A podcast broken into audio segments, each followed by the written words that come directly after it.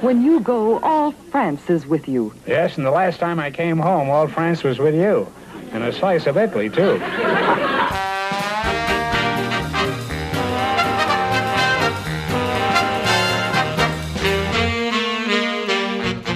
The Marx Brothers Council podcast presents yet another coronavirus edition of the Jay Hopkins Interviews. This is Volume 4, Steve Stoliar. Hi, everyone, this is Bob Gassell, and welcome to another vintage interview from the archives, or should I say, uh, drawer of Jay Hopkins. And guess what? My cohorts have run out of excuses, so they've decided to join us today. How about that? Uh, so let's meet them.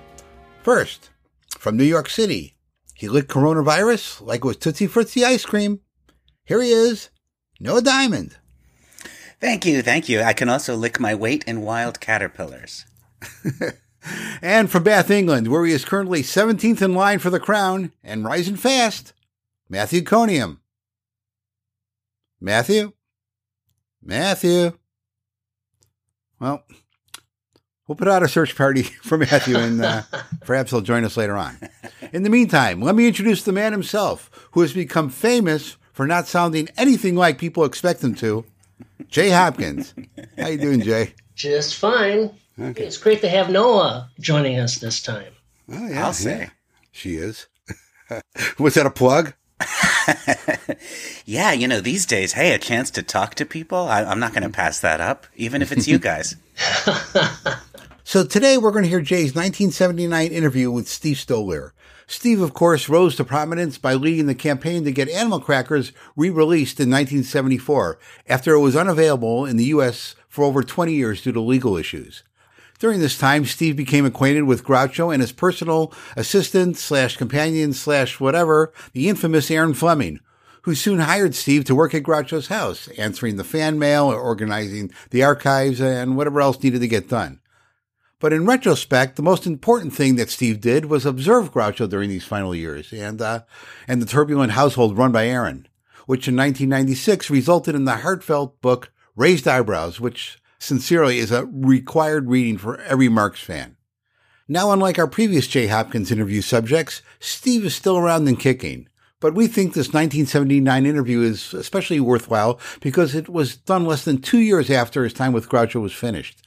And the memories of the people and the events were still fresh in Steve's mind. So you may hear a few small details that you've never heard anywhere else. But before we get to that, Jay, why don't you tell us how you first came in contact with Steve? Well, let me begin by saying I was very fortunate because um, there was an article about Groucho appearing at UCLA. That was at the beginning of that campaign for the re release of Animal Crackers. And I knew Groucho's address, but I didn't think I'd get a response if I wrote to Groucho Marx, and I'm convinced that that is correct.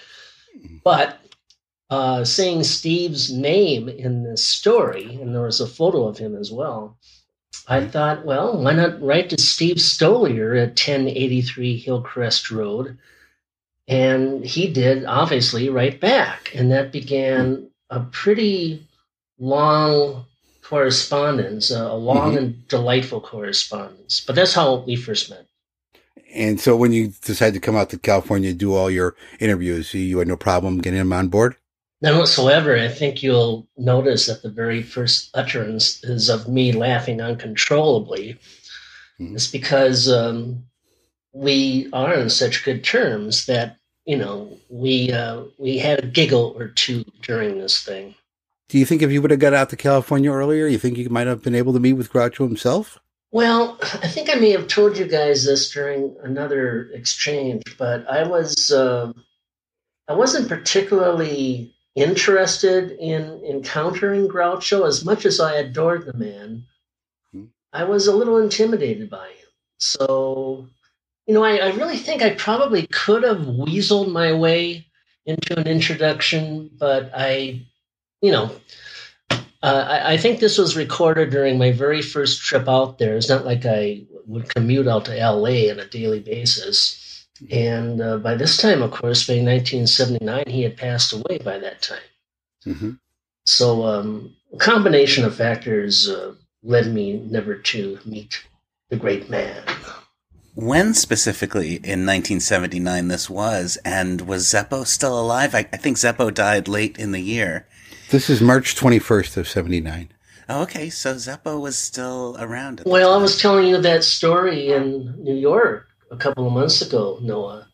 And uh, I was out there with a couple of friends of mine, and they had actually connected with Zeppo. And I just wandered into their room to see what that day's itinerary was.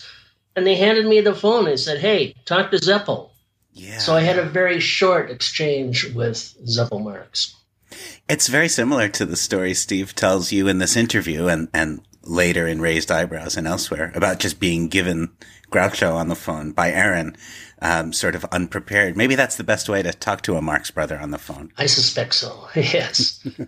Okay, so that pretty much sets the scene. So why don't we uh, climb into the Wayback Machine and head back to March 21st, 1979. Steve Stoliar. Say something. You seem to be doing fine by yourself. Now we're going to sit in uncontrollable hysterics now no, no, we had. the expense of your tape. Uh, Steve, how did you um, become Groucho's secretary? Some friends and I, Yes, in. December of 1973, uh, heard that there was a print of Animal Crackers running in Orange County, very uh, very near Disneyland, and we knew how scarce the film was. Hadn't been seen in 20 years and all that stuff. So we decided we would pile into a car and in the midst of the energy shortage, gas shortage, blow a tank of gas and going down to see Animal Crackers Mhm. and it was a miserable print. You couldn't tell Dumont from Groucho. And uh, on the way back, I wondered if Groucho knew it was available because I didn't know whether he had his own print or whether he had to wait 20 years to see it or whatever. But I knew you couldn't just look up in the Beverly Hills phone book under Marx, comma Groucho, and call him up and say Animal Crackers is playing in Anaheim in case you're interested. But I did know that Harry Ruby's phone number was in the phone book. Mm. So I called Ruby, and his, I think, nurse answered and said that he was napping, but she took my number down. If if he had answered the phone, none of it would have come about because he wouldn't have had to take my phone number down. But Oh. because the nurse answered, she took the phone number down, and then he called me back, which was like the biggest thrill of my life at the time because I was able to know, you know, who he was, what he had done, even outside of the Marx Brothers stuff, all the tunes and Broadway and whatnot. So that was uh, around Christmas time of '73, and he said, "Well, he'd tell Groucho that it was playing," and that that thrilled me to know that through a secondary source, a message was going to be relayed to the master. So on January 1st, New Year's Day of 1974, I received a call at my house from Erin Fleming, Who shall be named? who shall remain blameless. And uh, she told me that she was interested in discussing this animal crackers thing because it hadn't been. She wanted to know how they got a print. And I said I had no idea, but I was thankful to have seen it. And she said that she had been trying to convince Universal for years to release Animal Crackers, but they were more interested in Downhill Racer and things like that and didn't think anyone was interested in a Marx Brothers film that hadn't been seen in 20 years mm-hmm. and she sort of wanted to take me down to Universal as Exhibit A, you know, with a, a tag on my big toe saying, This is someone who would spend a tank of gas in the midst of the energy crisis to go down to Orange County to see a scratchy print of Animal Crackers. So don't you mm-hmm. think it's worth striking new prints to run around town?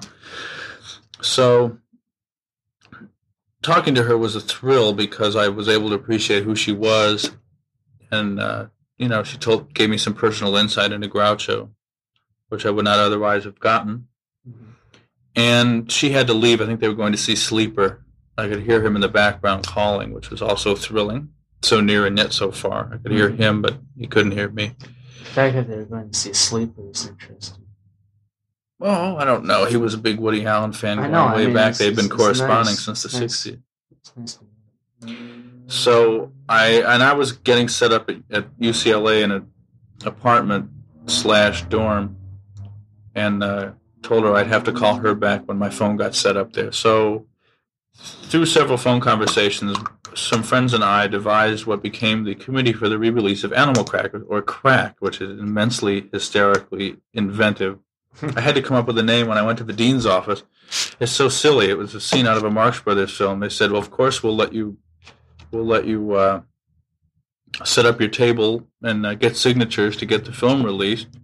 What's the name of your committee?" And I said, "Well, we really don't have one." And they said, "Well, then we can't authorize you to do it." And it was like irrelevant that we didn't have a name. It seemed to me that we had a just enough cause. So I sat down with a pencil and worked out committee for the re-release of Animal Crackers, and all the other. Uh, all the other causes on Bruin Walk. Bruin Walk is this long stretch of cement where you have to run the gauntlet each day of getting pamphlets and flyers and everything from legalization to marijuana to stricter immigration and gay rights and and uh, Iranian freedom and everything else. And all the other causes were jealous because people would be sign have no qualms about signing our petition because it seemed like such a cinch. Uh, so we would get hundreds of signatures a day, and everyone else would walk by their tables. Although there were a few die-hard non-signers that had just had such bad experiences with petitions.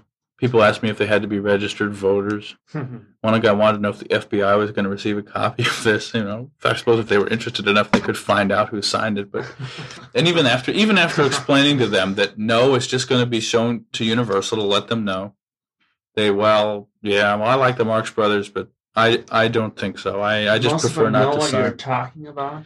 Well, we have this little. It was like a cover sheet on front of the petition, and it said that there's a 1930 Marx Brothers film that's never been seen, or that hasn't been seen in 20 years, never been on television. I, what I couldn't stand with people that said, "No, I've seen that on. I know I've seen that on television." and it, it's that instance where you you know you're right, but you just can't. It's like in Annie Hall when he pulls what's his name out of the out of line. The medium is the message. What's his name? Oh, yeah. Um, Well, anyway, it's that instance when you want to just pull the source out and say, no, you're wrong. So they swore up and down, oh, yeah, I've seen that on television. Yeah, that's the one with the mirror scene, Animal Crackers, and they'd walk away before you could explain it.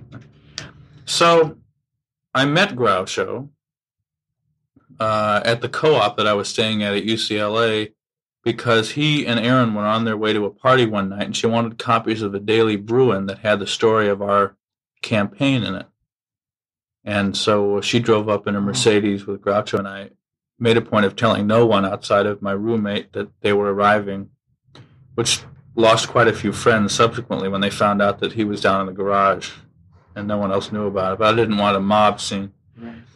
So I finally met him and shook his hand and said, I'm very happy to meet you. And he said, Well, you should be. and oh, but I had spoken to him briefly on the phone during the setup of the Animal Crackers campaign. Oh. Erin had, I was talking to her because we'd had countless conversations setting up the campaign. And one day I didn't even know she was with him. She just said, Well, here, I'll let you talk to him. And it, in the next second, Groucho Marx was on the phone. Mm-hmm. I was totally unprepared. You know, I have to rehearse hours ahead of time to meet any celebrity, Yes. figure out what to say that might won't make you come off as a schnook, even though whatever you say probably will just because you want to talk to them and they probably don't want to talk to you. I said, oh, what did I, he said, hello. And I said, hello. And I said, how are you doing? And he said, how am I doing what? And I said, how are you doing whatever you're doing? And he said, I'm using the telephone. What are you doing? And I said, I'm using the telephone too. Isn't that a coincidence? And he said, Yes, it's a small world. And something else. And he said, Well, I'll let you talk to my secretary, Miss Fleming. And that was it, which that was about all the contact I thought I'd ever have with him. Although I think she did make vague promises that I get to shake his hand or get a picture signed or something like that. So the actual meeting was at the co op. And then about a, a couple weeks after that, he showed up at UCLA with newsmen and everyone else, and we sat and chatted coast to coast with the major networks about what we were trying to do. And shortly after that, it was announced that Animal Crackers would be reissued in Westwood to see if it would work, and end up setting the house record at the UA Westwood. And I didn't want to lose touch with Groucho. You know, I was totally intoxicated with the series of events that had taken place.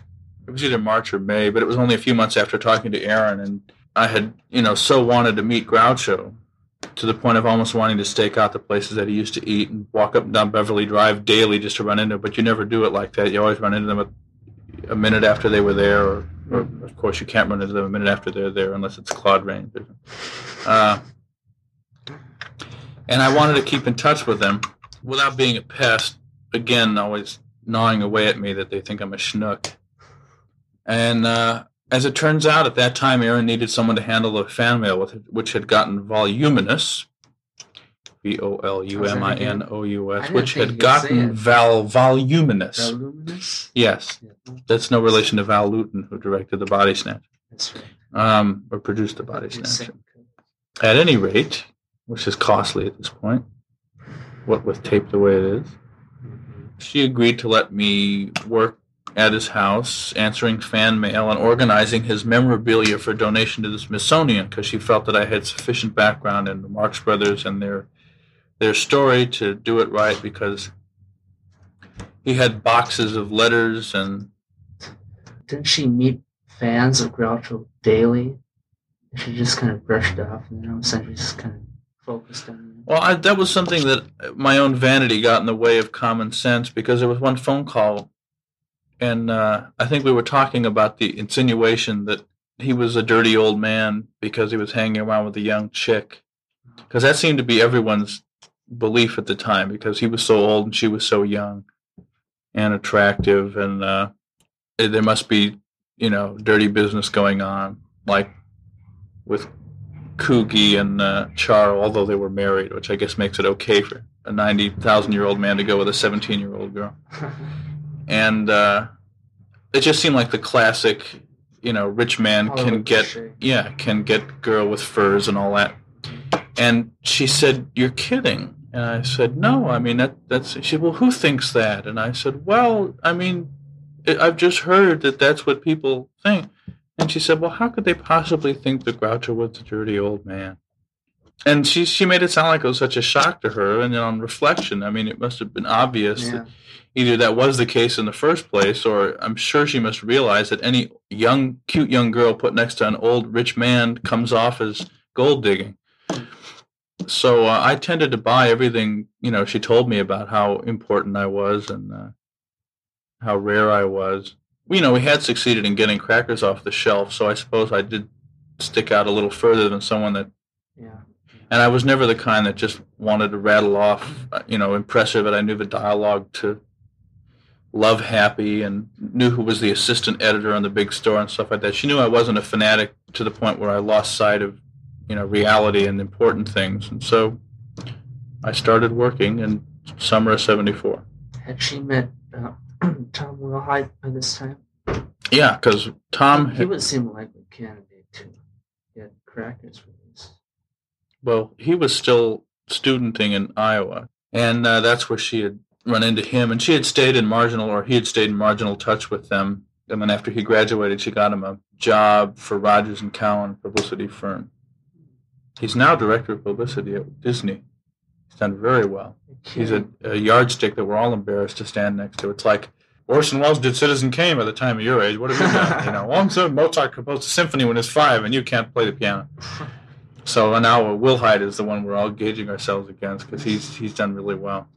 So no, he wasn't in any position to influence anyone, and by organizing our committee and getting a petition, we multiplied the striking power of one person and showed them that there were all sorts of people that wanted to see this movie. Mm-hmm. And then it was reissued across America, and Groucho went to New York for the premiere there. And I started working for him after he came back. Well, did she just turn to you and say, "Hey, you did such a good job at this. Maybe you could manage this uh, correspondence"? Sort of. Well, it wasn't her idea that I work for them. I asked if there's anything. Actually, what happened was two summer jobs fell through, and I thought I had nothing to lose by asking. There was this guy that made Groucho watches who who promised me that he would get me a job, and every time I called him up, he'd say, uh, "I think something's gonna break uh, next week. Uh, Things look really good, and I'll I'll talk with you later." A job doing what? I don't know. I, I mean, uh, by a watch? I told you know uh, he vaguely said something about like publicity and uh, maybe writing copy for the company or something like that. Anyway, he I think his company has gone under or something like that. And then another summer job I had lined up also fell through, and I was left with you know, my father breathing down my neck saying, "You have to get a job. You can't. Mm. You don't understand." When I was your age, you know, I was eating bread in, in the snow. So I, you know, I called her and I said, "Is there is there any possible? Can I, you know, can you use me for anything at all?"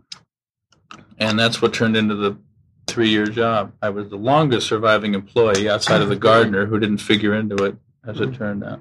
so up to that time, what has she been doing? Ignoring the mail completely, or or, or just uh, piling it up? I, yeah, it was. When you there got were there, drawers of mail that went back to seventy two. This is when seventy And this is seventy two. four, and he was getting a lot of fan mail on a day to day basis, so it mounts up.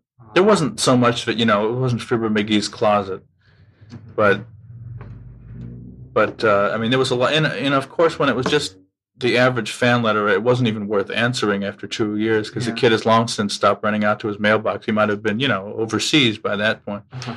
And uh, if they sent pictures with self-addressed stamped envelopes, I'd bring it into him and he'd sign it and send it off. Or if there was something specific they they really needed, then I'd then I'd answer their letter or something. But I tend to think that after two years, they sort of didn't care what it was like working with Thelma Todd or something like that. yeah. And there was, you know, and I was already falling behind on the. I was working seven days a week then. I work the first week I worked Monday through Saturday, and I, and I said, well, I guess Sunday's my day off, and I was sitting at home Sunday, and I'm thinking, what am I doing? I could be at Groucho Marx's house, and I got in my car and I drove over there because she, I could to totally make my own hours. I was paid on an hourly basis, How much? three an hour to start, Oh. How much which went to did- five after that. Really? I could kill you. Realize how Yeah. many people are gonna be envious of you? Well, that was a lot of money at that time. I'm not kidding. No, I know. I didn't even ask for the raise. You know, Oh, I gave I left it up to her totally because I didn't want to. I didn't want to throw something out that was so low that she'd be taking advantage of me, and I didn't want to throw something so high out that she'd think I was gold digging. I would, you know, if I didn't have incidental expenses, I would just as soon have worked there for nothing or paid them to work in his house by the hour. You know. So, if someone were to compose a letter, this is a great question. You know, if someone were to compose a letter that they wanted to make sure they got an answer from Groucho, what would they have to do? I mean, An would- answer from Groucho? yeah, or did he ever send answers, personal answers? I mean, he did. Uh, Arce said he sent the last Groucho letter to Krasna. To Krasna, yeah. I took that. I took the dictate. I typed that That was a great letter too. short, you know. But we were amazed that he and that he signed at Hackenbush because we didn't think that he would even hmm. bother taxing his mind for the private joke that had been going on for 40 years. Yeah. You know, there were things in letters that I thought he might get a kick out of hearing about that he totally was disinterested in, and then there were some things that someone would write him about, and he'd tell all his friends about what someone had written. Someone said they had seen Duck Soup 20 times and wanted to name their horse after him. Well, I had already seen Duck Soup about 16 times, and he didn't feel that he had to tell people that I had seen Duck Soup 16 times. But the fact that this guy had seen it 20, and I'm sure people have seen it 40 and 50, the real die in the wool yeah. Aficionados. died. But this guy wanted to name his horse after him, and he got a big kick out of that, and so, That's no pun intended. And so he, uh, that's the sort of thing. And then I get a letter from someone saying, I remember you when you were a kid. I remember your house in Great Neck, you know, all this sort of stuff. And I'd take it in, and he'd say, Yeah, so. And so there was no gauging how It's he'd take it. But for the most part, fan mail, and with good good reason, it, it all fell into the same mold because you try to be original. I sent him a fan letter in '71 Would you? that never got an answer. Actually, I'm surprised that Erin didn't even send me a picture or something because she was doing that stuff. You didn't find it in the drawers. I guess it was '72. No. No. Unfortunately, I would. Like, I oh, I rough drafted it like three times, and I just wanted to steer clear of any of the silliness that you want to say. Mm-hmm. But you want to make them understand that you appreciate them, and you're not just this. Well, I like you, and I saw you in this, and you were funny, and that. Yeah, right. You want to be as untypical as possible. And I was I was appalled at a lot of the fan letters because they'd be in longhand and pencil, Really? and you know, well, I, I guess I don't blame them when they're six years old because they just don't realize. You know, if if Groucho ever sees the letter in the first place, you have to understand it's going he's going to be an 80 year old man reading this, and what you know, I would never dream of sending anything other than a a type letter out to someone like that. Just for their own sake, just to be able to read it, and plus it looks a little slicker. But he would get things on just just scribbled, scrawled on napkins and lipstick and stuff like that. Really? And the and I also went to such great lengths to find his home address Did you? Back in '72. Yeah, well, actually, it was in the did he Beverly Hills do? phone book, which uh, I Yes. didn't need to go any further than that. His number wasn't, as we already brought up. But I didn't have a Beverly Hills phone book. Someone looked it up and got it for me, and I sent it to him. And then after working there, I realized that it was so hard not to get a letter to him. You would have to really go out of your way to have the letter come back. He would get letters to Groucho Marx, USA, Groucho Marx. One of them, one of them was from South Africa, and it was addressed to the three brothers, Hollywood, Culver City, London. No hint of the Marx brothers. It was. It could have been the Ritz brothers, could have been the Wiere brothers, could have been the Three Stooges if they thought it was the Howards. Hollywood, Culver City, which are two different places. London, which is a different continent, and it got to him. Yeah. And here I'm thinking, God, I don't know if I put Hillcrest Drive or Hillcrest Road, they might not. right. And, you know, some of them just had his picture on it.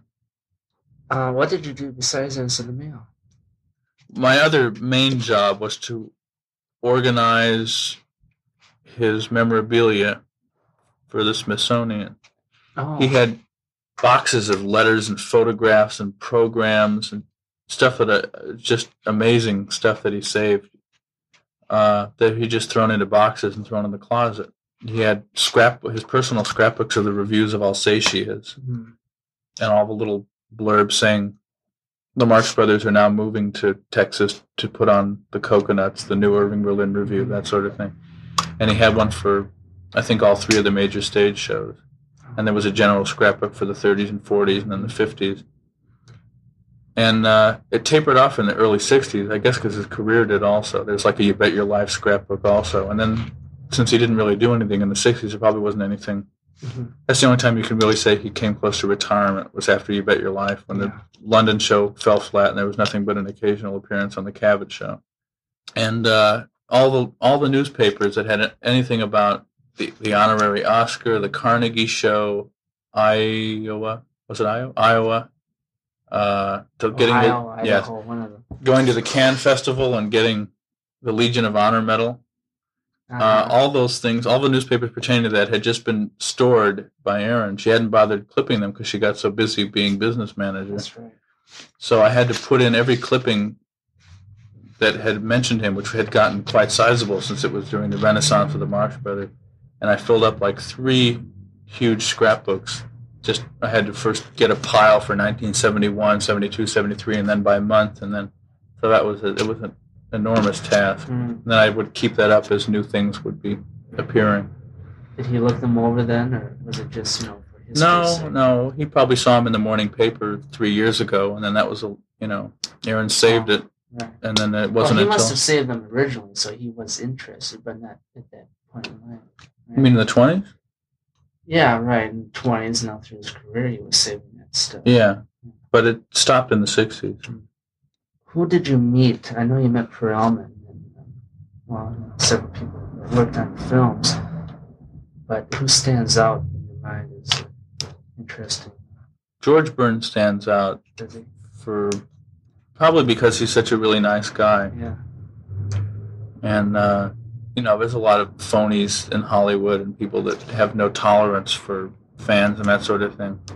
Uh, It's possible that I wasn't getting an accurate reading on a lot of the people because since I was inside Groucho's house, that probably meant I was okay in one way or another, and so I wasn't probably shouldn't have been treated like someone that they might have just run into walking down the street. They didn't probably, you know, a lot of people there didn't know whether I was one of his grandchildren. You know, they figured, well, if you're inside Right. here, you must be someone, and so I guess I won't be snooty to you. But anyway, they never Burn. introduced you. He just kind of hung around. No, well, Erin would introduce me, Oh. Oh, uh, and then they could be snide after that Right. because they realized I was nothing. Anyway, Byrne and Jack Lemmon is also a really nice man. And at Billy Marx at Groucho's 84th birthday party went over to him and said, "You know, I've met a lot of phonies in this town, but I'll have to tell you, there's that you're really a nice guy." And Lemmon said, "There's no reason not to be," which I thought was pretty poignant because it's true. There's really no reason not to be a nice guy, but there's a lot of people that aren't. So, Burns and and Lemmon seem to stand out. What about some of the legendary writers that you were introduced to? Because you're a Australian uh, comedy writer, Yes, according to legend. according to Hector's book. According to Hector's book, what does he know? Who did you meet besides Perelman? Irving Brecher, Eddie Buzzell, uh, Morrie Ryskind, Nat Perrin. Who's alive? Ruby died during the Animal Crackers campaign, so I never got to see any more of him than a brief phone call, which I regret because everyone says he was such a nice guy. Everyone says he's great. Uh, I don't know who's left. That's about all. Other, That's whoever's alive, I probably met outside of, and then It's- Zeppo and Gummo. Okay, as long as wait minute, let me check this. As long as you checked, um, I mean checked. As long as you saw Perelman, that kind of spoils that that story about him and Groucho having a feud, right? Was there a feud? The or- problem with with uh, saying that that the things you read weren't true because Groucho didn't say anything about it or something like that. And he was so old the last few years that I don't know whether it was a change of heart or whether he just like forgotten that he was supposed to be mad. That's so you know people would write letters saying you used to say Night at the Opera was your favorite film, and I heard an interview that said you said Duck Soup was your favorite film. Why did you change your mind? Well, I don't know. Maybe Duck Soup was the first film that popped into his mind, or maybe he realized that all the students seemed to be going for Duck Soup more than Night at the Opera, and so he started believing that it was better, even though his heart still belonged to Night at the Opera and Day at the Races. So I don't know if you can compare whatever falling out he had with Perelman in the '60s or whenever it was with having dinner with him. Well, at least Perelman wasn't holding a grudge. No, not at all. Yeah, Groucho. he was so sick of the Brothers too. Yeah, that's what I had heard. I was surprised. I was surprised that he was as personable as he was because I'd heard that he was a sort of a hermit that didn't like a misanthropic person that just didn't get along with others and all that. But again, it might have been the fact that since I was on the inside, I wasn't just a schnook. But yeah, I had heard that he was bored to tears with the Marx Brothers, didn't want to talk about them, and with good reason because having like 20 books under his belt and being a writer for Sure. the New Yorker for 40 years, and whenever he appears anywhere, they always say, "What was it like?" Yeah. he was at, at the University of Santa Barbara, and I went there. There were two different two different times that he appeared there, and I could only go to one because it was so far, and I had school. And it was one where he read selections from his own writings, which Yeah, was interesting. and then he, they wrote it. And Well, that was a subsequent one where he answered questions Oh. from the audience. Uh-huh. No one wanted to know about the New Yorker. No one wanted to know about Robert Benchley, which again is is trespassing because you're not supposed to ask people who are distinguished in their own right what it was like knowing someone else. I made the mistake when I was with like Patric Knowles asking him about Errol Flynn. Which, not a mistake, but if you dwell on them, you realize they start to realize that you don't care about them so much as the fact that they Bela some. And and Frankenstein meets the Wolfman. yes.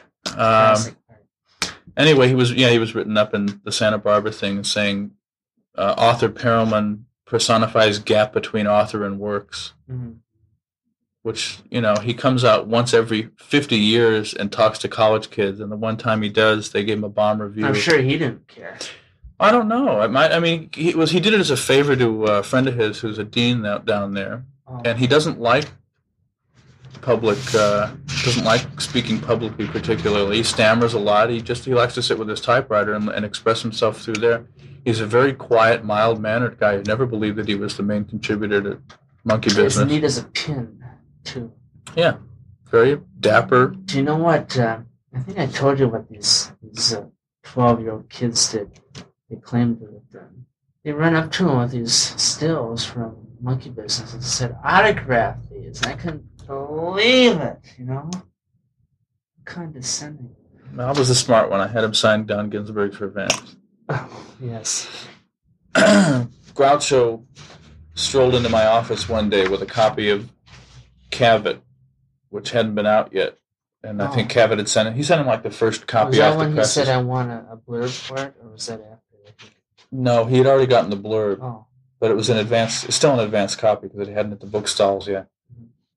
And I had I hadn't been a real fan of Cavett. I think I'd preferred Carson.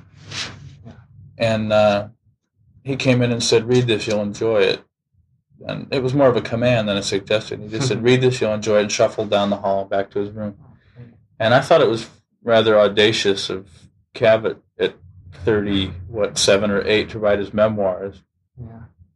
So I took it home and I started reading it, and it's probably my favorite book. It is perhaps my favorite. It is perhaps my favorite book because when it isn't being hysterical with his pinpoint reminiscences of childhood, he's mentioning things that he went through that I could relate to, mm. and or just being really witty on a yeah, intelligence it- standpoint. Yeah. Speaking of relating to he goes on about how much uh, adoration he had for these old stars, and you know, you kind of imagine him or imagine yourself doing what he does. He walks up to uh, Fred Allen when he comes out of the theater, nervous, nervously gets uh, some kind of an autograph, and Allen ducks in a cab. Well, he says in his book when he first met Groucho and he got into the car with him, he his mind was also outside of the car, watching Groucho drive away with him, wondering what they're talking about because he remember. and I've I've done the same thing. Like I'll be like when I met Astaire, I was thinking, I wish I could be watching me meet Fred Astaire, Oh. wondering what I'm saying. Mm. So it's I can understand that. You haven't met Woody yet, though. I haven't met him, no. He's shown my letters to him and he likes them. Woody's also, I understand he's real strange about meeting people. Yeah. You can guess that, though. He comes off as rather neurotic and Well, that's what he said on the. Cavett show, PBS show. He said, uh, "You know, I, I envy you." He said to Dick because you can just kind of walk in and eat the hors d'oeuvres and uh, get along with everyone, whereas I just kind of shy away. Well, that's true, though. Yeah. And it's probably too bad that Allen's as big as he is because the problem's probably bigger than ever trying to avoid people. Yeah, Although, right. although he's down at Michael's pub every Monday night playing the clarinet. Yeah, that's. I don't understand that Well, accessibility. he probably just kind of escapes when he's playing music. I don't know. I, I mean, I tend to think if people know about it, they'll just run up with copies of Without Feathers and stills and all that sort of stuff. And you're so funny, you're so great, and Yeah. you'd never show up there again. That film we ran at the last meeting, that documentary on Woody Allen, it showed him discussing Annie Hall before it looked like a college crowd. And, uh, no, he just went on into his editing of the film and all this. And then it showed him after his talk signing a book or signing a picture or something and just chatting with the crowd. And I thought, what is this? I mean, he actually It's a stunt this? double. it was set up for the film. You know, it's- Huh. Did you know that he's he did a film on Bob Hope? He did, because Cavett says in that show, "What would you do if you were, you know, what clips would you take if you were to take uh, highlights Bob from Hope. the career of Bob Hope?" So he true. actually did make one. It's true. I like Hope also in the Paramount years. You know, you, it's too easy to judge him on those. Hey, how about Texaco? No, but I want to tell you, this is President li- I don't Carter is really great. show- I used to laugh hysterically over his TV shows. Never, never. I never thought the TV shows were any good. Just sit up there looking at the cards, reading stuff that wasn't even worth reading in the first place. But the but the road pictures and the stuff like my favorite brunette, you know, those who done it type things that he did. He was really very good. His timing was fine.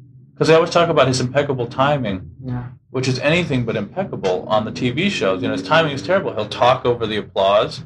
He'll wait too long before hitting the punchline. It's like any amateur schnook could get up there and deliver it better. And they talk about Bob Hope's uncanny knack for timing. But that you have to watch the Paramount, the road pictures. the worst thing I ever saw on one of his shows was his last. Well, not his last, but his Christmas show last year. Well, the one with Groucho on it was pretty close to that. That Joy's. That was This is more of a variety type show, and his wife was on it. So they're singing Silver Bells, and it's this terrible set. Um, with the soap flakes dropping down from the ceiling. so flakes. he had his little kind of like a a golfing cap on and a wearing coat, and his wife was all dolled up. She's singing a song, and she's looking at her husband, and his her husband's just kind of staring off in space. He must have been reading the cards or something. I thought, why doesn't he look at his wife? Because the cameras are on him. That's why. Well, they, they said he, he hasn't seen a guest in years. No, she hasn't performed. Yeah, he's always out of town for Christmas. I don't know what he's doing now that there's no wars on. He must be bored to tears. Yeah, that's awful. At any rate, um, talking about the people who, Okay. who you've seen at Groucho's. Mae West. She was at Groucho's? hmm So usually the people that you don't expect to be there aren't there because he called them up and said, "Why don't you come over?" Erin because arranged either Erin or someone, some tangential person, uh, was able to arrange it. In this case, Stan Musgrove, who is a producer and one of the uh, board of people at USC, uh, is a close friend of Hector Arce's, and it was under Stan's guidance that the tribute at USC took place in what '76, something like that. And Stan has also been close friends with Mae West for years, Oh. so they arranged a dinner. I wasn't there for the dinner, but I was there after dinner. It's remarkable. Think of them together. Two dinosaurs. I asked you once if um, there was ever a movie planned with them, and you said it, even if there, there there could never be such a thing because they they work with different studios and their styles just wouldn't work. I mean, she wasn't the film Todd type, and she the Doom. They were both the strong, wisecracking characters, Yeah. and so it would have been like George. Would have been like Burns maybe and- Fields and Westwood. You know, it's about the same. Their Yeah, but that worked out. Yeah, I guess so. Male and female. But maybe the brothers would have worked as well as maybe just Groucho and Mae West. Well, You think of these things because, you like you say, they're dinosaurs. Oh well, the thing that frustrates me is that have you ever seen any of the stills of of Barrymore and Fields? Because they were old pals. Yeah, right. Uh, I know someone that has one of the original stills, and on the back of it it says John Barrymore and W.C. Fields, who are currently planning a picture at Paramount. And I forgot what it's about, but or if they even knew what it was about, but like Fields was going to write it. And that's the thing where your imagination could totally go Yeah. haywire because it was in the late 30s when Barrymore was doing all those uh, odd character roles, Uh-huh. and Fields was always fine in the late 30s and early 40s, and that would have been a hell of a picture. With two of them, that I'm sure the stuff on the set would have been better than any of the stuff that would have been captured on film. Sure. That's great There's so many things like that, though. Some of those press releases just Oh, yeah. totally anyway, but it's fun to think about things like that. Do you know who was up for the Charles Laughton role in The Hunchback of Notre Dame? Oh, Peter Lorre, Bela Lugosi, and Orson Welles. Any three of the three of those would have made for a very interesting. film. As good as it is now. All right, let's get back to it. well, like I said before, Lugosi wasn't nominated for Dracula in, that later film immediately until his agent finally begged for him. He was supposed to be Death Takes a Holiday also, instead of Fredric March, who was Oh. fine. But that was back when he was at his height anyway, Yeah. so that was just a slip up. He was, uh, according to biography, he just trusted his agent too much. He left it all up to him money, everything. Lugosi? Yeah. Yeah. He he just didn't want anything to do with the business. He Right. just said, "Get me the parts and I'll Right, play and them." he And didn't so, play the Hollywood game. In fact, he didn't even no, he hung learn around with all the English. Hungarians. He hung around with Hungarians and had his weird little house and spent money like mad.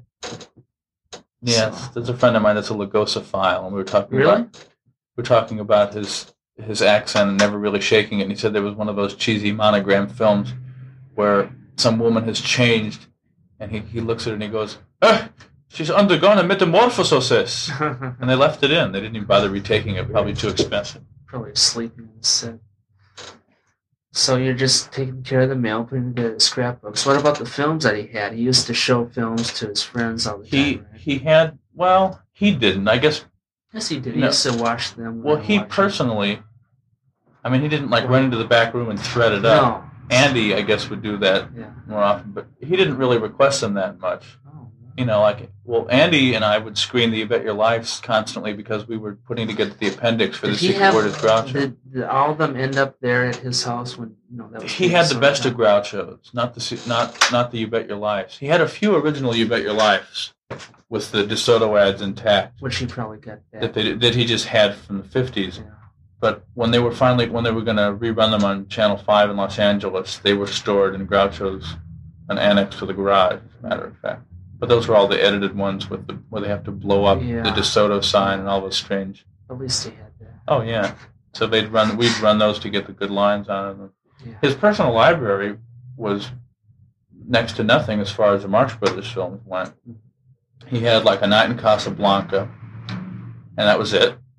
I think you told me he had half of Animal Crackers, He had half of part of room service. Maybe, but the, the problem was he that Erin would start to get prints in, and so uh, it sloshed around what he had had to, at the beginning and what he was acquiring. But he did, he had like one half of Animal Crackers on one enormous reel, and it just stopped like it. uh, That was the first the scene half. at the piano, huh? The first. The half. first half. I mean, to, you know, whichever half you like better. It's Well, irrelevant. apparently he lost it. Second. Or maybe they just got the first. It was a terrible print. It wasn't an original Really? print. So and the home movie stuff was of variable interest because you would think that Groucho's home movies would be something that you would pay, you know, seven fifty a seat to see, and it turns out they're like anyone else's home movies. He's sitting in a canoe with Melinda, making her smile, making her wave at the camera. She's looking everywhere but the camera. Yeah. You know, walking along, he looks in like he's camera conscious for all the years that he was on stage and in the films. He he's nervous in front of the camera. No interesting shots. You know, I suppose you'd have to get Orson Welles' home movies or something. You saw them all, so you know. Not all of them. I basically because they just they all got to be the same. You know, I'd look on the side and it would say Melinda in Palm Springs, and I, you know, we'd throw it up on the reel, and there'd be Melinda walking around, and she'd wave, and Groucho would walk out, and there was What about things with his brothers? well, I didn't get to. There was one that that uh, I wanted to see, but it was too damaged. The sprocket holes were broken, and it was on nitrate. Is that the one with Harry? Ruby? But there's Ruby one, yeah, there's one with all five brothers and Minnie and Harry Ruby in Long in uh, New York, which I would love to have seen, but it would have been like the last screening of it if I even tried to put it on. I didn't want to be responsible for murdering the only print of that film. Sure. Also, Zeppo had a color home movie from the late 30s Oh, really? of uh, Gable, Lombard, Stanwyck, and Taylor, and Zeppo, Hmm. because he was a big agent and handled them at one time. Oh, He handled a lot of, you know, impressive people. He was like second or third next to William Morris, apparently. So, so uh, that would have been nice to see Gable and Lombard cavorting also, but I, again, because of the condition. Mhm. Well, couldn't those things be restored? Yeah, but it was a matter of, you know, I didn't have the power to have them duplicated. It was really up to Erin, and, And she had more no important interest. things to do. There was one that I saw that was pretty interesting. It went back to the early 30s, and it Yeah. was with Ruth and Arthur and Miriam as kids and Groucho. Hmm. And uh, they staged a, a stereotype uh, morning in that the camera was set up outside in front of the house and the door opened up like Father Knows Best, and the two kids were each given their sack lunch, and they were kissed on the forehead and, run, and went skipping down the lane and Groucho kissed Ruth. And it was obvious. I don't know why they did it. They just wanted to, I guess, spoof uh, romantic family, whatever. It's, and that, that was from the mid 30s. But that's about the earliest thing I saw. And all the stuff from the 50s is just making Melinda wave. Were they 16 millimeter, Yeah, but no sound? no sound. So um, And he had he had various specials, and his you know he had a Cavett couple of Cavett shows, or at least one Cavett show. He had some of the ones from the British You Bet Your Life, which were terrible. Yeah, they're terrible. They're terrible. Are they in The color? guy, no, it doesn't matter. It wouldn't make them I'm any just better. curious.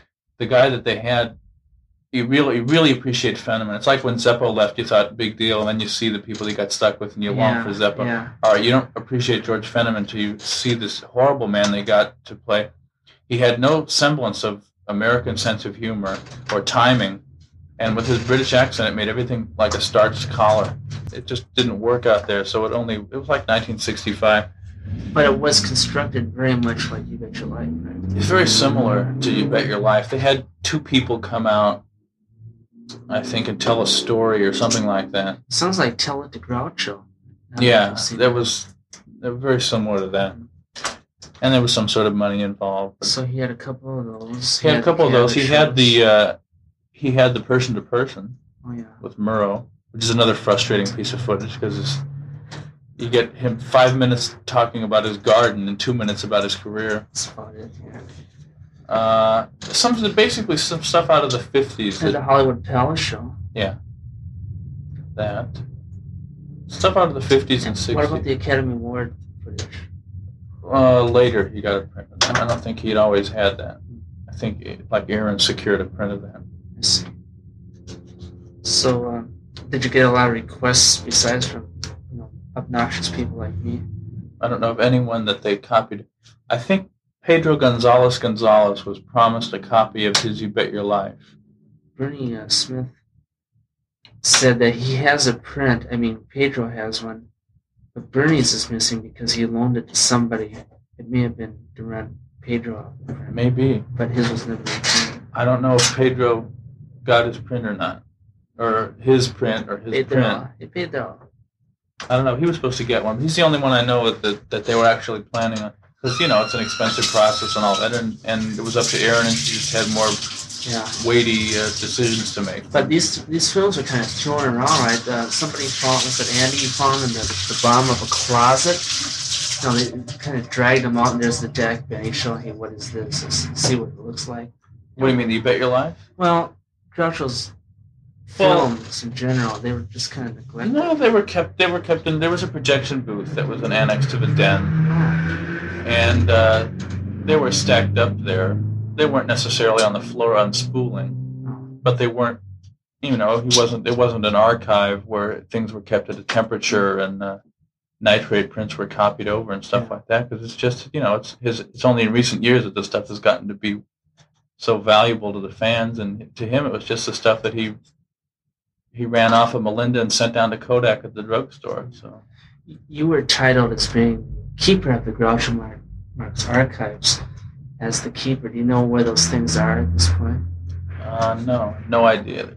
Supposed to be en route to the Smithsonian. Uh, I don't think either Arthur or Erin could have gotten away with just taking them and keeping them or selling them because it's in the will and that would be illegal. Oh, And I don't know uh, that the Smithsonian has acquired them. I know the house has been sold, so they must have gone somewhere. oh it has. Yeah. So Kip Kip Wessel Yes. wrote the Smithsonian and wrote me and said that said that they haven't received it yet. But Oh, they, really?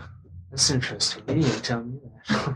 I guess he's trying to narrow it So down. I don't know where it is. It's in limbo somewhere. It's- It could be just in storage somewhere because the the, the will, it, you know, is tied in with the estate, which is tied in with the lawsuit, which is still going on between the estate and Erin. And so maybe they just said, listen, let's not divvy anything up until we get this straightened out, which may be years. That must be it. Yeah. Possibly. And that's the odd thing is that like Arthur is spokesperson for the estate together with the Bank of America, and yet in the will it says that the stuff will be sent to the Smithsonian under Erin Fleming guidance, and so getting them to work together would be like Fields and West on the set of Chickadee, or Hitler and Ben Gurion, or something like. that. I mean, it just, especially for something to them as trivial as that, to try to smoke the peace pipe. Uh, so uh, I'm sure it's just in storage somewhere, Mhm. which is too bad because you know I hunted all around for stills. I had filing cabinets in order, everything from from candid shots of them growing up all the way up until the last photographs taken. You know, he'd do an interview, and then the guy would send me a copy, and that would go in the front of the filing cabinet Mhm. and it was remarkably complete. And I never knew what was going to happen to it anyway. I, I didn't. I didn't even want it sent to the Smithsonian because I knew what they would do is tag it and throw it in the basement, and that's what's going to happen if it goes there. You're not going to be able to go to the Smithsonian and look through his lobby cards and stills and programs and stuff. You're not going to see that stuff. Mhm. I'm sure they're going to put the Spirit of St. Louis in the garage so you can look at you know a night in Casablanca photograph. And I talked to the cur- the archivist at UCLA when I was there, and I said, "What do you suggest?" And he said, "Your best bet is a small college because a small college would be so flattered with the bequest that they would go out of their way to do it justice. But the problem with that is prestige-wise, you know, Our Lady of Lompoc." Uh, having your stuff donated there in the Smithsonian. So I think Erin was just after the prestige of saying the Groucho Marx collection is going to be in the Smithsonian Oh. and it's just too bad that she you know i i received a, a letter once from someplace i don't even remember where it was it might have been wisconsin and it said we house the personal archives of and it was all these people the groucho stuff would have been perfect they had moss hart george kaufman i think they have riskin uh, all these benchley they all these men of letters Mhm. and uh, some film people, and it, you could just picture Groucho's stuff there. And she'd never heard of the place, and she said, "Well, I'll have to think about that." And it sat on her desk for months, and nothing ever happened. And they really would have done. You know, it says people can visit it, Ah. scholars can uh, consult the scripts and all that sort of That's stuff. terrible. And it would. I mean, I read this. I circled all the names that were so similar, and I said, "He." I mean, it's just made to order. It's just the kind of place for his stuff. But it was pointless. Want to, you didn't want to push anything either, right? Well, I mean, what was the point of me saying I think it would be good here? And she said I wouldn't. So what am I supposed to do? Send it off in the middle of the night with a letter saying, "Don't tell her," but I sent this stuff. Yeah, that would hurt. Your your final days working for uh, Groucho. Okay. Um, Well, that's when my job took on more than just being an archivist. I ended up being a referee and and the, the kindly old caretaker, mhm. Phone answerer, public relations man. It was just during the the brief Nat Perrin regime when he was the interim. What's the word? Conservatory? Conservator. Uh, Henry Golas would stay there during the week, and I would stay there during the weekend. Oh, watch over the place. You know, make sure Groucho would be either in the hospital or he was in the hospital for a stretch and then home for a while and then in the hospital again. So he was both there and not there during this time. When he was there was when it was at its most hectic because it'd be Arthur would want to visit in the morning, yeah. Erin in the afternoon, so that never the twain met. And uh, you know, the nurses would change shifts and. Uh, all the lights, the power went out one night in the middle of the night, and here I am in charge, and there's an old sick man down the hall with a nurse who had never been there before, and me can't see my hand in front of my face, you know. So there was a lot more responsibility then at that point, and it was at that time, even though he was totally unaware of what I was doing, that I felt I was doing him the biggest service I had ever done him. You know, I got a kick out of the fact that I got that I was instrumental in getting crackers off the shelf and uh, I felt that that was some sort of way of paying him back for all the enjoyment he gave me. Right. And I would always tell that, you know, I would tell that to him and stuff. And he'd, well, it's okay and that sort of stuff. But when you know the stakes were considerably higher when we're dealing with his health and safety and his la- what were obviously his last months, and it was.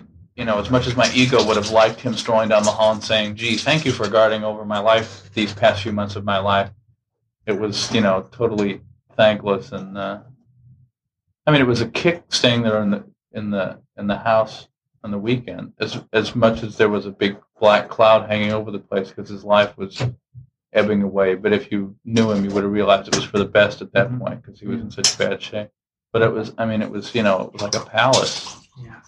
and I had the run of the place and uh,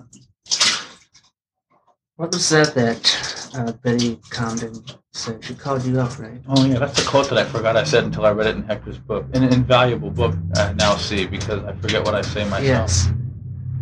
Uh, Betty Comden, who I also could appreciate for all that she had done, Singing in the Rain and Barkleys of Broadway and et cetera, et cetera, called uh, the weekend that Groucho died. He died on a Thursday, and it was like Saturday that she Yeah. called.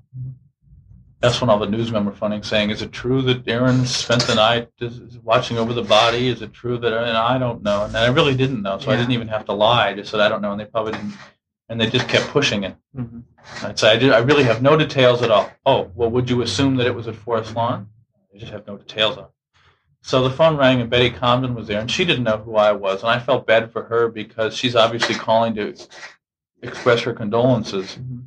and wants to talk to someone that she's talked to, Erin, Arthur, Zeppo, someone that she knows, you know, and instead this kid, um, you know, to her answers the phone, and I briefly told her who I was, why I was there, and she said, she said she just doesn't know who to console, you know, because everything had divided itself into factions. You were either an Arthur person or an Erin person. And so I said, I guess we should console ourselves because if we knew him, it was a personal loss. And between Arthur and Erin, you know, expressing your condolences were basically wasted. And so uh, it was more like a losing a friend and saying, gee, I bet this is going to be really rough on so and so.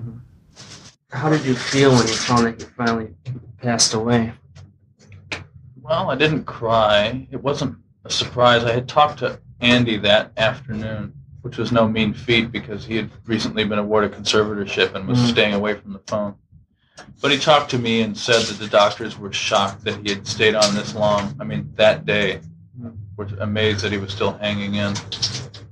And uh, people were asking, you know, is there anything left of his sense of humor, that sort of thing.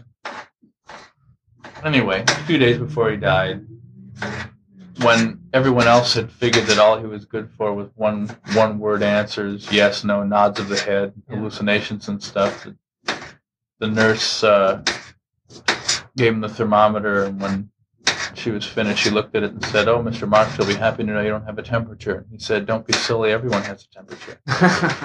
you know, not delivered quite like that, but Yeah. still, it's, it's. I think it's more a reflex. You could hit his knee, and it would go up, and you'd tell him something like that, and he just couldn't resist the temptation to say that, even though, you know, his spirits were really low because he sort of knew how bad off he was.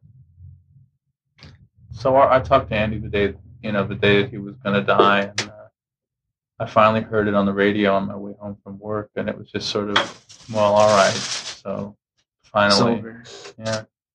It's, I mean, it's frequently that way with old people or people that are, you know, relatives that are sick or something. If they're killed in an accident, it's, uh, you know, miserable trauma. And of course, it's terrible when they die, but, you know, from day to day, you, you know, Hector, what, what's new? Is he going? Is he better? Is he, you know, Well, since I don't have too much tape left, why don't we get to dinner?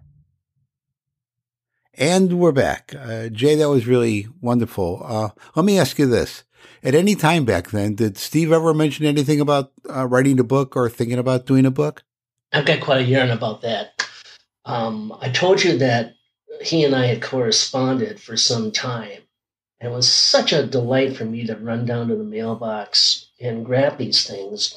They were on Groucho's stationery, you know, that computerized image of, of Wolf J. Flywheel. You might, well, it was on the cover of An Evening with Groucho. Mhm. So that was his stationery.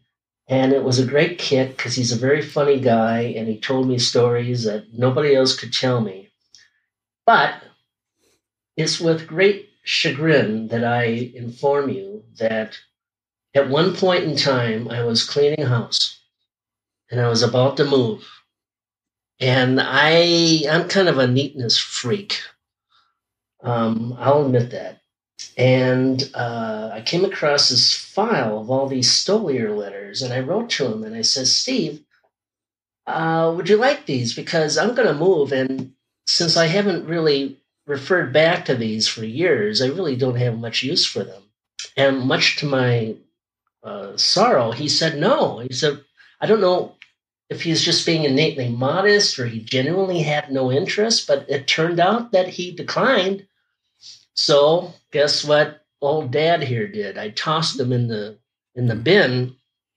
Then years go by. I suddenly get this phone call from California. It's Steve Stoliar. He had decided at that time to write a book. And he said haltingly, uh, you didn't by any chance keep those letters, did you? And of course I hadn't. Uh, so the only help I could be uh, going forward was uh, he would occasionally have a question for me, asking me to verify some recollection that he had. So Hmm. it's just the way it goes, I guess.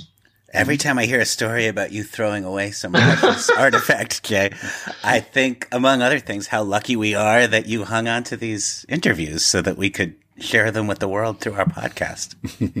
Yeah, well, they don't take up a lot of space. Also, I don't need to read the cassette tapes. You see. Paper gives off a much bigger flame. Oh yes, this Yeah. is true. This is true.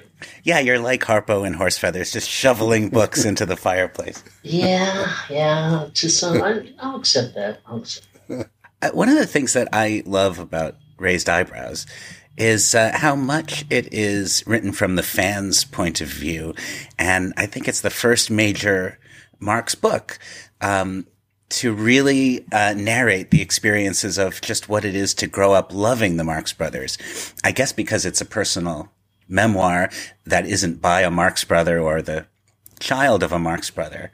Um, so it's it's the first book that really seems to put into words the way we've all felt about the Marx Brothers growing up. It's a fan's eye view of Groucho, and obviously Steve's experiences working for Groucho are the are the material of value in the book. But uh, even more than that, I think for me, it's the uh, the voice of a fan. Uh, Hector Arce in his book uh, flatly says in the intro, you know, I've never been a Groucho Marx fan per se. Uh, he wrote an excellent book, uh, no doubt about it. But I love that about the book. And listening to you and Steve in 1979, you know, it feels, especially compared to your other excellent interviews with people, this one sounds like a couple of fans talking about what they love. Oh, yes, no question about it. And I agree with you about that aspect of his book. It's just a marvelous book. Um, it's also a somewhat, we're all kind of used to hearing Steve interviews, you know, um, post raised eyebrows.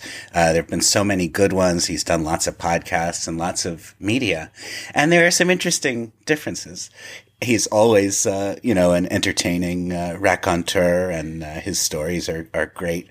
But, you know, it's a somewhat less media savvy Steve Stoliar maybe in 79. Yeah. He doesn't do many of his signature impressions, uh, although he does a couple.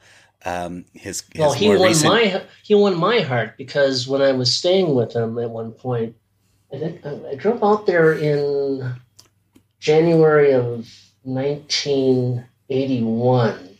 I had the intention of moving out there, and I was staying with him because of that. I bailed out real quick, by the way, but he won me over right away because um, he knows that I'm a big enthusiast of Rondo Hatton Mhm. who was the only movie monster who did not require makeup. and uh, Rondo's rep- repertoire is not that expansive, but Stoliar would nail it. He would just, we'd be talking about Rondo Hatton, don't ask me why, and then all of a sudden I'd hear Stoliar say, You're my friend. As Rondo says in um, House of Horrors. And again, there's a very limited reper- repertoire, but Steve may be the only person who has nailed the Rondo Hatton voice. oh yeah, I mean, uh, knowing like what Nat Perrin sounded like through Steve, and Oh, yeah. that's one of the pleasures of the audio version of Raised. Oh, yes, and, yes. and a lot of his interviews too. Mhm. But it's interesting how in the interview. Um, he reveals because you ask him that he has not at that point met Woody Allen, with whom we know he later developed a friendship. And uh, apparently, one of the things that uh, Woody Allen most enjoys about Steve's company is that he does so many dead on impressions of obscure studio players from classic Hollywood. Oh, yeah, yeah, yeah, he's great. So as I mentioned before, Raised Eyebrows is essential reading for any student of the Marxes. And be sure you pick up the uh, latest edition from 2012 with new material, which brings the story into the 21st century. And as Noah mentioned, we highly recommend the uh, audiobook version read by Steve himself, where he really channels the Elder Groucho and does a quite a few other great imitations. Although his Leo Durocher leaves a bit to be desired as far as I'm concerned. But but uh, to be honest, if you're even if you're not a fan of audiobooks, this is really worth seeking out. Absolutely. Yeah. Oh, yes. And as many of you know, Steve has been trying to get raised eyebrows brought to the big screen. And when that comes closer to fruition, perhaps we'll have Steve back on to uh, to talk about it.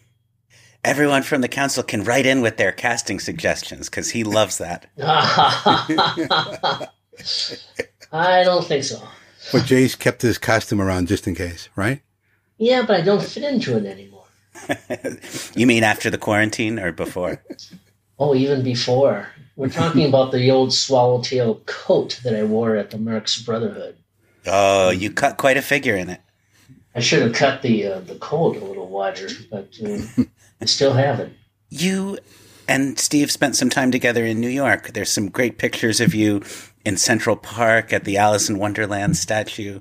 Uh, when when did that take place relative to this interview? seems to me that I met him face to face during that interview. And at one point, I wish I could give you a better answer in terms of the, the year.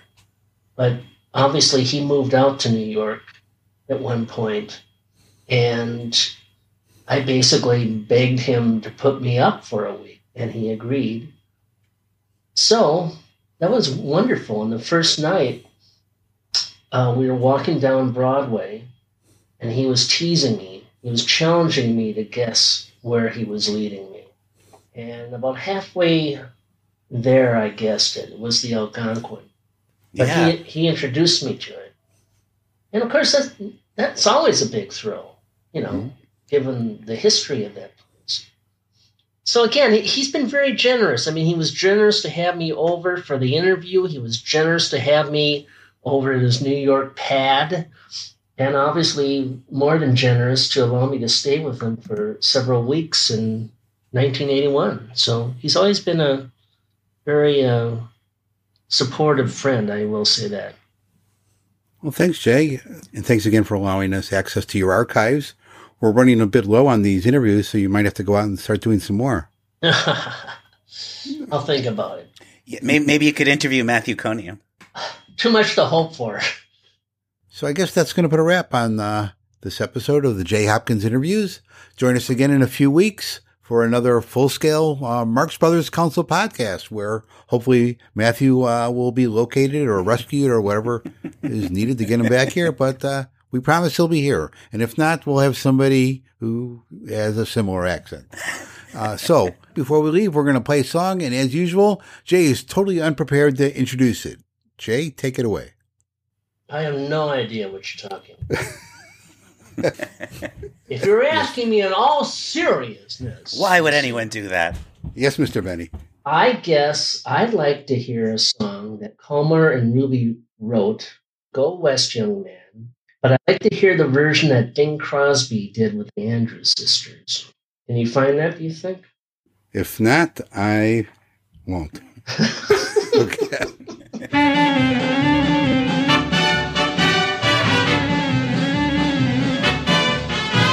Before you go to Buffalo, to Baltimore or Borneo, to eastern Pennsylvania or Sudan. Go west, young man.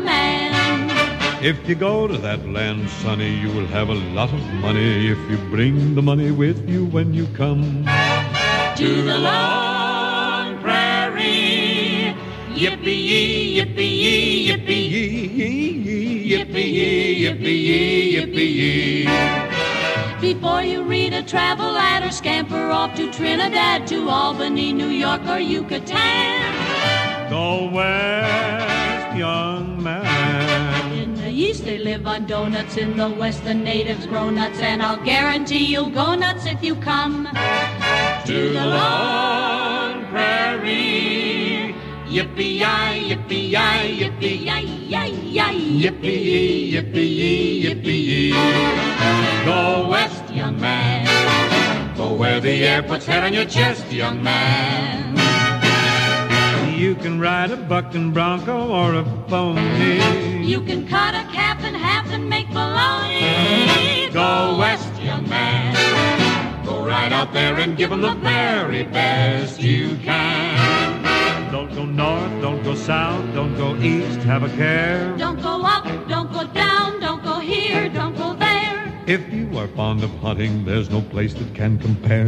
You may not bag a lion or a tiger or a bear, but if you want a jackass, there are plenty of them there. Go west, young man. In sunny California, when the clouds are breaking loose, and you complain about the rain, they give you this excuse. It isn't raining rain, you know it's raining orange juice. Go west, young man. The judges there are very fair, they always are, of course. The cowboy and his missus went to court for a divorce. The cowboy got the children and the missus got the horse. Go west, young man, go out and till the soil there. Dig for gold and you'll find oil there. When the snow flies as the crow flies, go westward home. If there's a cattle shortage, which can happen like as not, and they can't find a hunk of meat to chuck into the pot, they sit around and beef about the beef they haven't got. Go away, young